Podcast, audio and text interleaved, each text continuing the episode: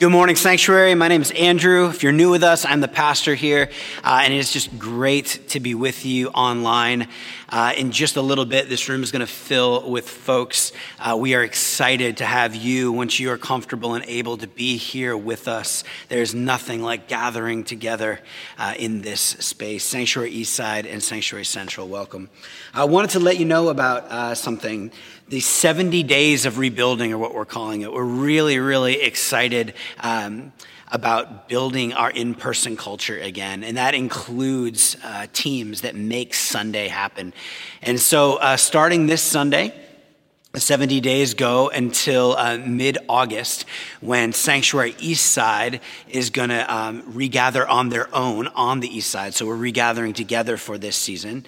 And what the East Side is going to be doing is um, every other week, the East Side teams will be serving here on a Sunday morning. Uh, they'll be doing these social events uh, throughout the summer, gathering together on the East Side to hang out, to practice the withward direction together, uh, as well as having some prayer and worship gatherings that are going to be taking place. So we got a lot of details coming. Uh, East Side family, keep an eye on your email and Instagram and all that kind of communication. But for all of us, so East Side included and Central, uh, we are uh, as we look think through these 70 days of regathering, these 70 days of rebuilding. Um, we need everyone to step in, and so we're just asking you to serve this summer, to get on a team uh, there's our hospitality team. Those are the friendly faces uh, that welcome you as you come in through the church door. There's our worship team, our setup team. And we are incredibly thrilled to announce that Kid City is going to be back in person this summer. Uh, we have someone from our community who's willing to step up and help us really regather and reorganize well along with our Kid City team. So if you're interested in serving in nursery or preschool room or the elementary room, we would love to have you. Uh, if you're just interested in learning a little more what that would look like, please, please sign up. All the information there is in the chat or on the screen. And uh, we uh, cannot wait to serve with you. Uh, this next Sunday, that would be June 13th, maybe, June 14th forget the date, next Sunday, uh, and the Sunday after. We're just asking you if you sign up to serve, pick one of those two days to be your sort of first serve Sunday, and you can come. Uh, again, our team will help walk you through the different places where you're able to get involved. And um, this is just one place in these 70 days of rebuilding uh, that is going to just help us as a church get back to where we need to be uh, and to be on track as we head in uh, to the fall. So, uh, I want to invite you to uh, turn with me, if you have your Bible with you, turn with me to Exodus 16. Exodus 16. And uh, if it's all right with you, I'm going to give a little sermon this morning. Let me pray for us. Lord Jesus Christ, Son of God, we thank you. We thank you that you are not far from any one of us, Lord. We thank you, uh, Lord, for your presence with us this morning, that um, Oh, I know. I, I think I'm filled with enough faith for everybody who is who is watching this online and all who will come through the doors this morning. Um,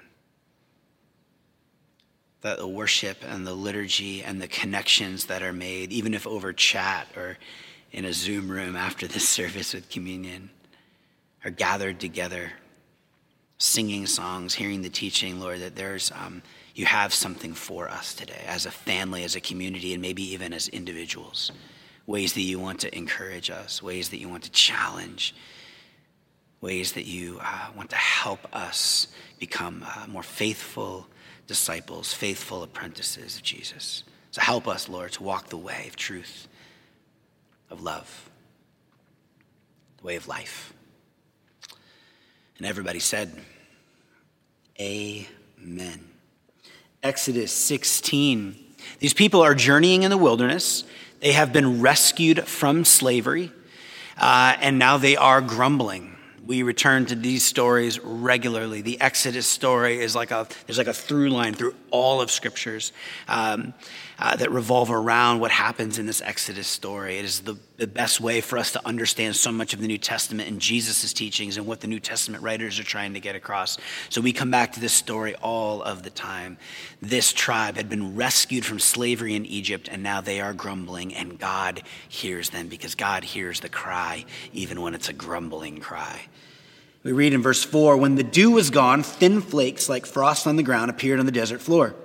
When the Israelites saw it, they said to each other, What is it? For they did not know what it was. They literally called the thing that they didn't know, they just called it, What is it? And this is the word manna. Moses said to them, that's the Hebrew word for what is it, is manna. Moses said to them, It is the bread the Lord has given you to eat. This is what the Lord commanded. Everyone is to gather as much as they take, uh, as much as they need. Take an omer for each person you have in your tent. The Israelites did as they were told. Some gathered much, some little. And when they measured uh, it by the omer, the one who gathered much did not have too much, and the one who gathered little did not have too little. Everyone had gathered just as much as they needed. Then Moses said to them, No one is to keep any of it until morning. However, some of them paid no attention to Moses. They kept part of it until morning, but it was full of maggots and began to smell. So Moses was angry with them. They are journeying and hungry, and God gives them enough for the day. There are some who cannot live with this. They have to stockpile, they have to have some guarantees. And then God brings the maggots, which apparently is God's way of saying, I'm only going to give you enough for today. Turn with me to Numbers 9. This is a different account of the same journey. It's not just food where we get an invitation to like daily dependence, just enough for today or daily bread. No, you have this uncomfortable truth. Actually, comes up in a number of categories. Numbers 9, verse 15. On the day of the tabernacle, the tent of the covenant law was set up. The cloud uh, covered it. From evening till morning, the cloud above the tabernacle looked like fire. That is how it continued to be. The cloud covered it, and at night it looked like fire. Whenever the cloud lifted from the tent, the Israelites set out. Wherever the cloud settled, the Israelites encamped. At the Lord's command, the Israelites set out, and at his command, they encamped. So there's something about this cloud that the Lord is using to guide his people. As long as the cloud stayed over the tabernacle, they remained in camp. When the cloud remained over the tabernacle a long time, the Israelites obeyed the Lord's order and did not set out. Sometimes the cloud was over the tabernacle only a few days. At the Lord's command, they would encamp, and then at his command, they would set out. Sometimes the cloud stayed only from evening till morning, and when it lifted in the morning, they set out. Whether by day or by night, whenever the cloud lifted, they set out. Whether the cloud stayed over the tabernacle for two days or a month or a year, the Israelites would remain in camp and not set out. But when it lifted, they would set out, just so you're getting this. At the Lord's command, they encamped, and at the Lord's command, they set out. When it comes to provision, there's just enough for today. And apparently, when it comes to guidance, it, it, might be the same. The only way that you know what to do is to follow the cloud. There's no calendar, there's no schedule. Sometimes you might be there a while, other times you're going to move pretty quickly. All they are given is direction for the next step. If the cloud moves, you move. If the cloud stays, you stay. On the journey, there are no guarantees about where and when you are going to move. You only get enough guidance for the next step. Turn with me, if you would, to Numbers 12. A few characters you should know about in Numbers 12. You have Miriam, who's Moses' sister. She is the poet, the mystic, the life of the party.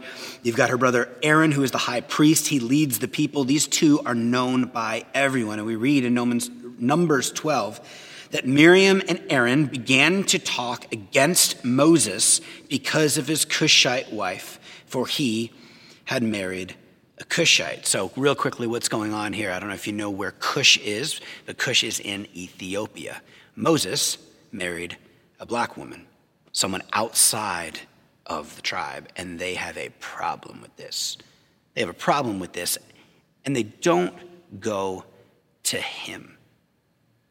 This is a family in the wilderness, being led by God, and his closest people begin to speak against him and his wife. The passage goes on.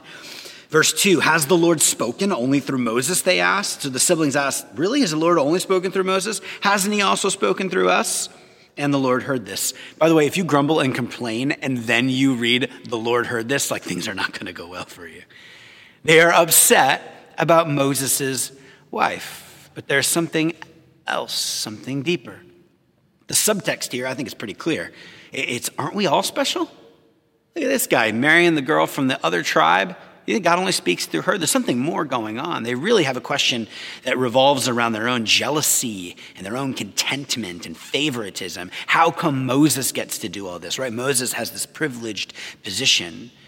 There's a larger thing happening. Look, on the journey, you don't know where tomorrow's vision, uh, provision will come from, and you don't know what the next step will look like, and you don't know what relationships will undergo turmoil. You don't know what loved one might turn on you. You don't know what group of friends might turn out to not be who you thought they were. You don't have guarantees. Your relationships may not always be the way they were at the beginning. For Moses, there are only a few things that are consistent. Otherwise, otherwise everything is up for grabs. There are only a few guarantees. Turn with me to Numbers 16. Number 16, if you're a leader, this is the worst thing that could possibly happen to you. Korah, son of Izhar, and son of Kohath, the son of Levi, and certain Reubenites, Dathan and Abiram, sons of Eliab, and on sons of Peleth, became insolent, and they rose up against Moses. People in the tribe here on the journey rose up against Moses. With them were 250 Israelite men, well known community leaders who had been appointed members of the council. They came as a group to oppose Moses and Aaron and said to them, You've gone too far. The whole community is holy, every one of them, and the Lord is with them. Why then do you set yourselves above the Lord's assembly? As we're tracing Moses' journey. You never know where the attack is going to come from. You never know where the ache is going to come from or what the next phone call will bring. We all know that moment where you're like, they said what? Right? I can't believe this is happening. Some of you have been in the doctor's office when you heard the diagnosis and you were like, no way. No way. You're reading about what someone did to you or someone that you love and you're like, no way. They would post that, they would send that. Really? We know this story. Deuteronomy 34. This is the end of the journey. They are on their way, right? This whole journey, by the way, if you're new to the scriptures, this tribe, the Israelites are on their way to the promised land. Moses is going to deliver them. They've been saved by grace through faith out of Egypt. They have been given, uh, they've been uh, the, a covenant of how we're going to live together in the Ten Commandments. And they begin to journey to the promised land. Moses has been journeying with these difficult people for 40 years. Verse 4 Then the Lord said to him, to Moses. This is the land I promised on oath to Abraham, Isaac, and Jacob when I said, I will give it to your descendants.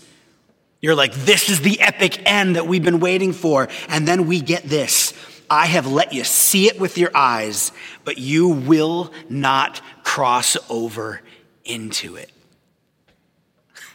You've gone through so much suffering. You've dealt with so much but you're actually not going to be able to step foot in the promised land. You're kidding. Moses has worked hard for this dream and for all the mistakes even he has made. Does it really equate to missing out on this? He doesn't get to fully realize the dream. There is a lie deep in all of us, and it takes all sorts of forms. So let's pull out a little, little XY graph here. There is this lie that if you do this, the people you are with will do that. Of course, God will do this if I do that. If, if you follow through here, this will happen. Everything will be up into the right. If you take care of yourself, like you're never going to hear the words cancer. If you raise your kids well, they will never run away and make horrible decisions. If you work with integrity and you work hard and you do your best, everything will go up into the right. If you read the right marriage books every couple years, like there's no way your spouse is going to turn on you. It's not how the chart goes. It's a lie. This jacks up our relationship and understanding of God. It's like if you do A and you do B and you do C, you will be healthy and you will be wealthy. These lies are buried in us. If you work hard, you'll get to the promised land. It's deep in our views about God. I've been struggling in general with this plans and relationships that I thought would go one way turned. Dealing with very unexpected things heartache and pain and things that are just, they feel in my bones so unfair and so wrong. The heartache and the loss and the frustration, because see, the journey of life is much more like this.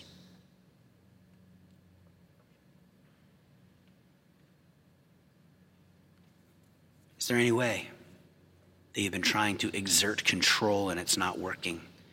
Is there anyone you've been trying to uh, get to understand your infinite wisdom and it's not working? Is there some stress over your future? You're like, I, I, I need some guarantees, and they aren't coming.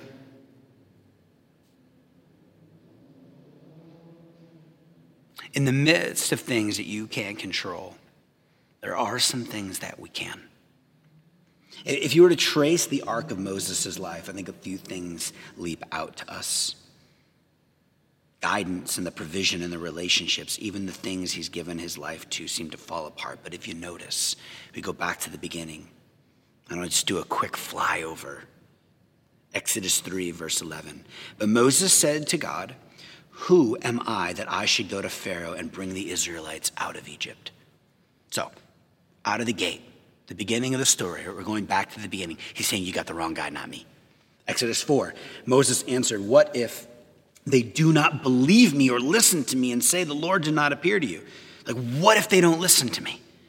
He's like, uh, maybe, maybe, but they're really not going to listen to me. There's no way I'm going to be able to lead your people out of Egypt. Verse 10 Moses said to the Lord, Pardon your servant, Lord. I have never been eloquent, neither in the past nor since you have spoken to your servant. I am slow of speech and tongue. He's saying, I failed public speaking class. He's just like, I mean, these are legit excuses.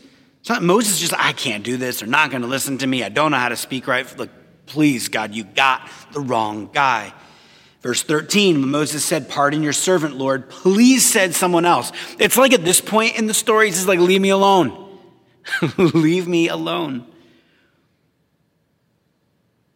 We read Moses returned to the Lord and said, Why, Lord, have you brought trouble on this people? I'm going to highlight or remember the phrase, this people. Is this why you sent me? Ever, ever since I went to Pharaoh to speak in your name, he has brought trouble on this people, and you have not rescued your people. Circle, highlight, underline your people at all. Exodus 32. We have this scene, and we're fast forwarding again towards the end of the story where they've lost patience with the journey. They're still in the wilderness. They make a calf out of gold. Long story there. Moses comes down from the mountain. The people are worshiping an idol. And we read in verse 9 I have seen these people, the Lord said to Moses, and they are stiff necked people. God is furious. Because God rages against the things that would keep us from Him. God's wrath is on the brokenness and the ways that we choose lesser loves. And then in verse 7, then the Lord said to Moses, Go down because your people, whom you brought out of Egypt, have become corrupt. God's like, I don't even recognize these people anymore. So Moses went back to the Lord and said, Oh, what a great sin these people have committed. Moses agrees, this is a mess. They have made themselves gold, uh, gods of gold. But now, please forgive their sin. But if not, then blot me out of the book you have written. Blot me out is just a euphemism for kill me, take my life. The story begins with Moses, this shepherd, saying, I don't care about your people, they're your people. I don't care about their suffering. I, I, I, don't really care about their oppression. I don't want the job. I can't speak anyway. They won't listen to me anyway. Who am I? These people, your people, they're the worst. He journeys with them for 40 years under protest. And then by chapter 32 that we just read, where God is furious with them, and Moses says, Take my life instead. He goes from indifference to I will lay down my life. He goes from I don't care about their suffering to I will suffer in their place.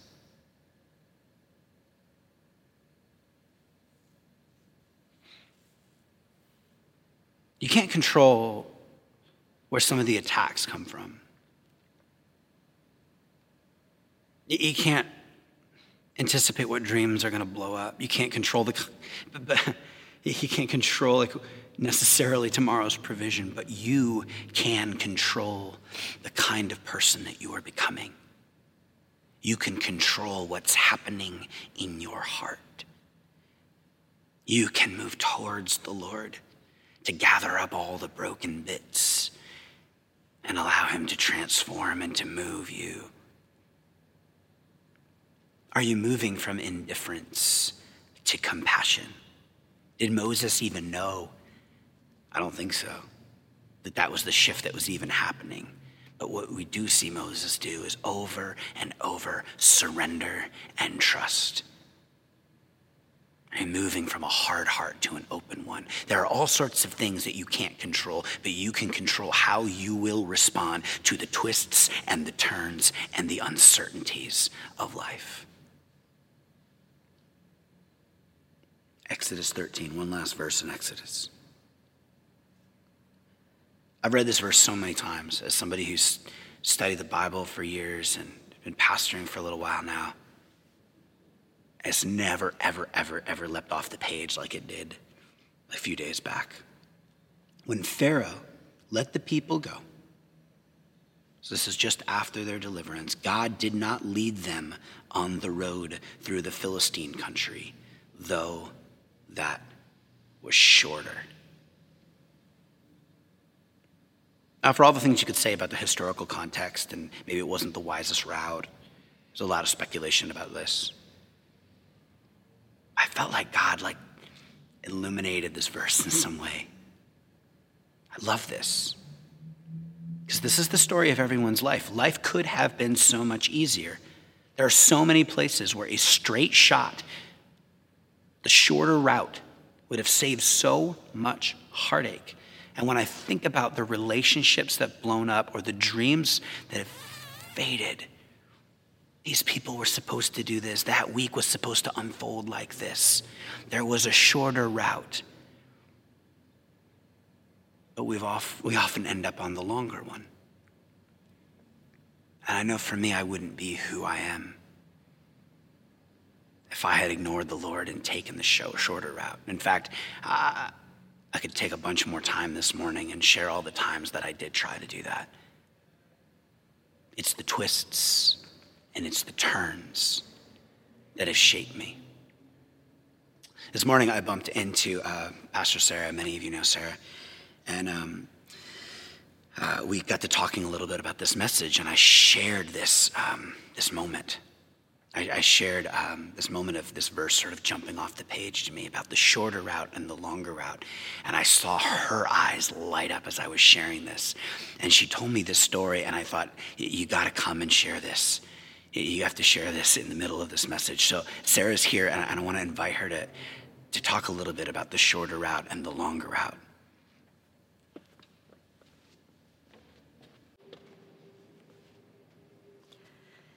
Nine years ago, actually, nine years ago today, as you're watching this broadcast on June 6th, Greg and I lost a baby named Lily to miscarriage.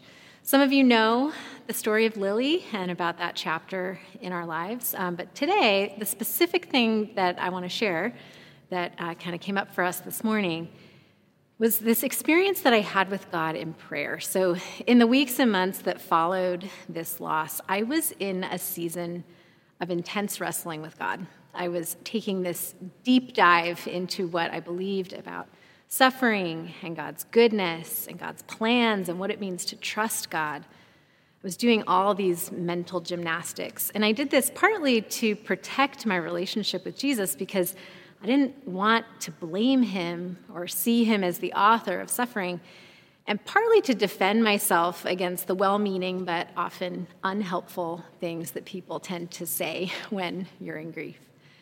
And I'll never forget, in the midst of all that swirling and wrestling and grief, I was sitting on my couch one day trying to pray. And one of the ways that I like to pray is I like to take a walk with Jesus in my mind. So Jesus and I were taking this little walk in the woods and suddenly, we came to a fork in the path. And I knew that the destination that we were headed to was just on the other side of the path to the right. And that path was wide and it was easy and it was beautiful, and our destination was right there. But in that moment, as we're together in the woods, Jesus looked at me and he held out his hand and he just said, Come on, we're going this way and he gestured to the path to the left. And that path honestly looked a little ominous. It was definitely darker, it was narrower, bumpier, it was winding, and I knew that it would take us longer to reach our destination. But there was something so comforting in the way that Jesus simply said, with no explanation or no you know, mental gymnastics, he simply said, Come on, we're going this way. And that image profoundly changed my perspective on that season of my grief and of my waiting, mostly because of the gift of Jesus' presence with me on that longer path.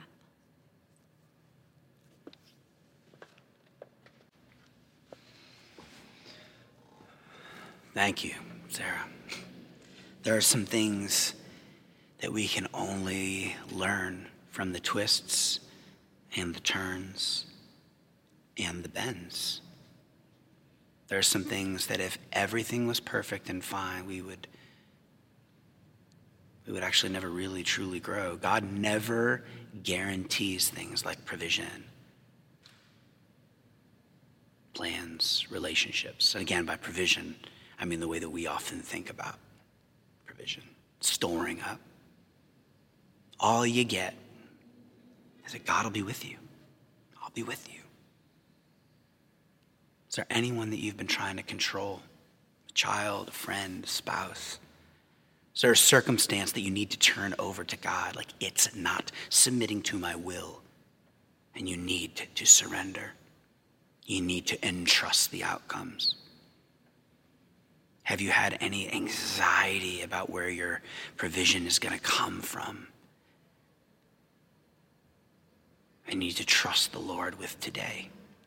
Are you trying to get God to tell you the one year plan? God, I give you my future. I'm tired of working about, like, working for things that are out of my grasp. And we just need to accept God's path for us and accept that it won't always be the short route. Is there any attitude of control or anxiety or manipulation that you just need to let go. Family, my sisters and brothers, may you be reminded that Jesus says, Follow me. That's all. Follow me. May you be okay with the journey. May you identify the Spirit of God leading you. Leading you into what you can and cannot control. May you surrender what you cannot control to the God of the universe who will give you what you need, which may be different than what you want. What is it that I can control? What is it that God wants to shape in me? There is this breath prayer that our, our home churches do often. We've done this even here on the broadcast. This really simple prayer based out of the words of the psalmist in Psalm 23. He's breathe in the line, The Lord is my shepherd, providing me my daily food, providing me all that I need for the day. And then breathing out, I shall not want, or the Lord is my shepherd, I lack nothing. The Lord is my shepherd. I lack nothing. The Lord is my shepherd. I lack nothing.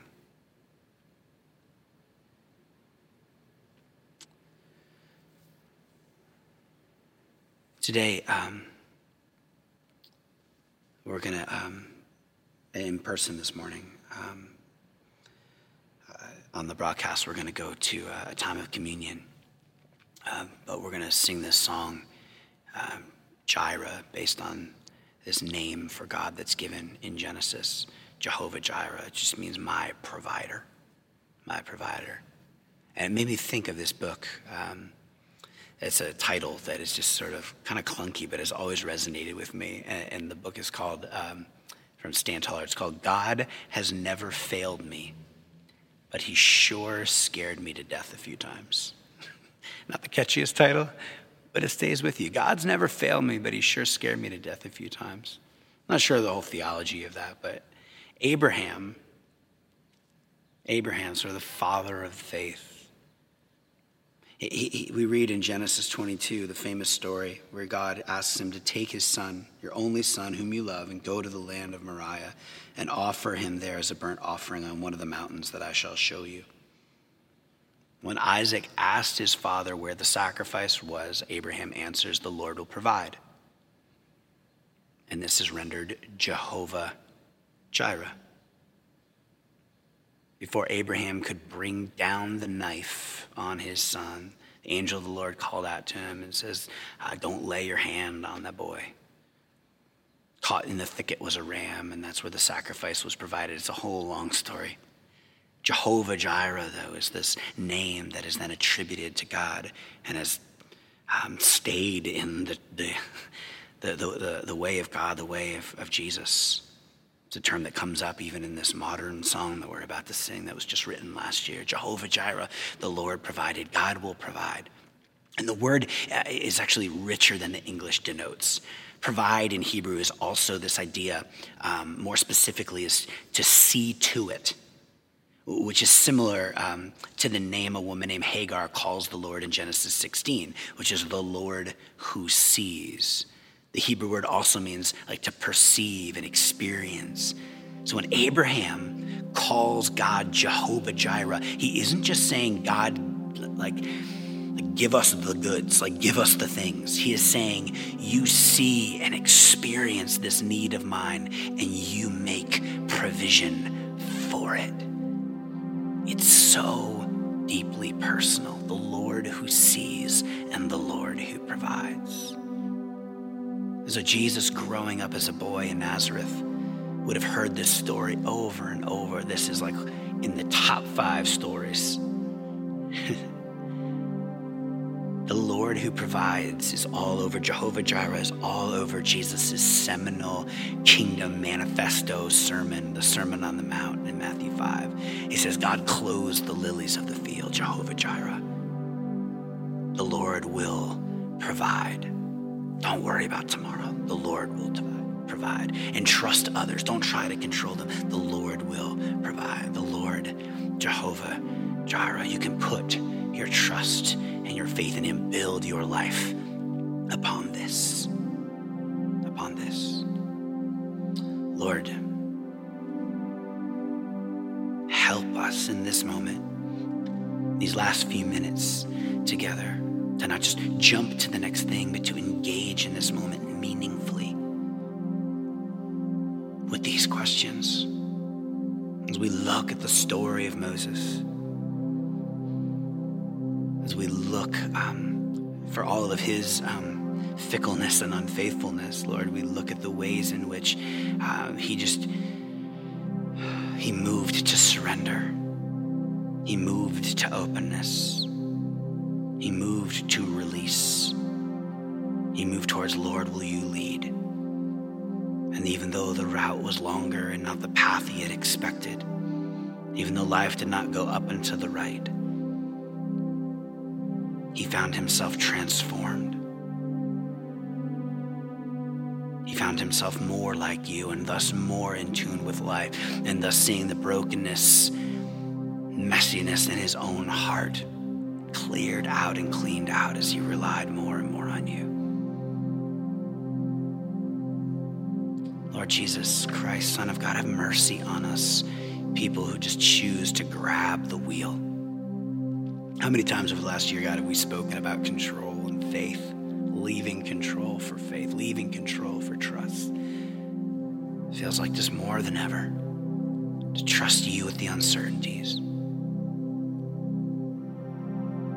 Lord, you and you alone. To submit to you and you alone, that we may walk the path that you have for us. So as we come to this communion table, as we see one another, as we take the bread and we dip it in the cup. We remember your sacrifice for us, Lord. The way that you've poured yourself open, poured yourself out and broken yourself open. The way that you've come to us and rescued us and redeemed us. The way that you have saved us.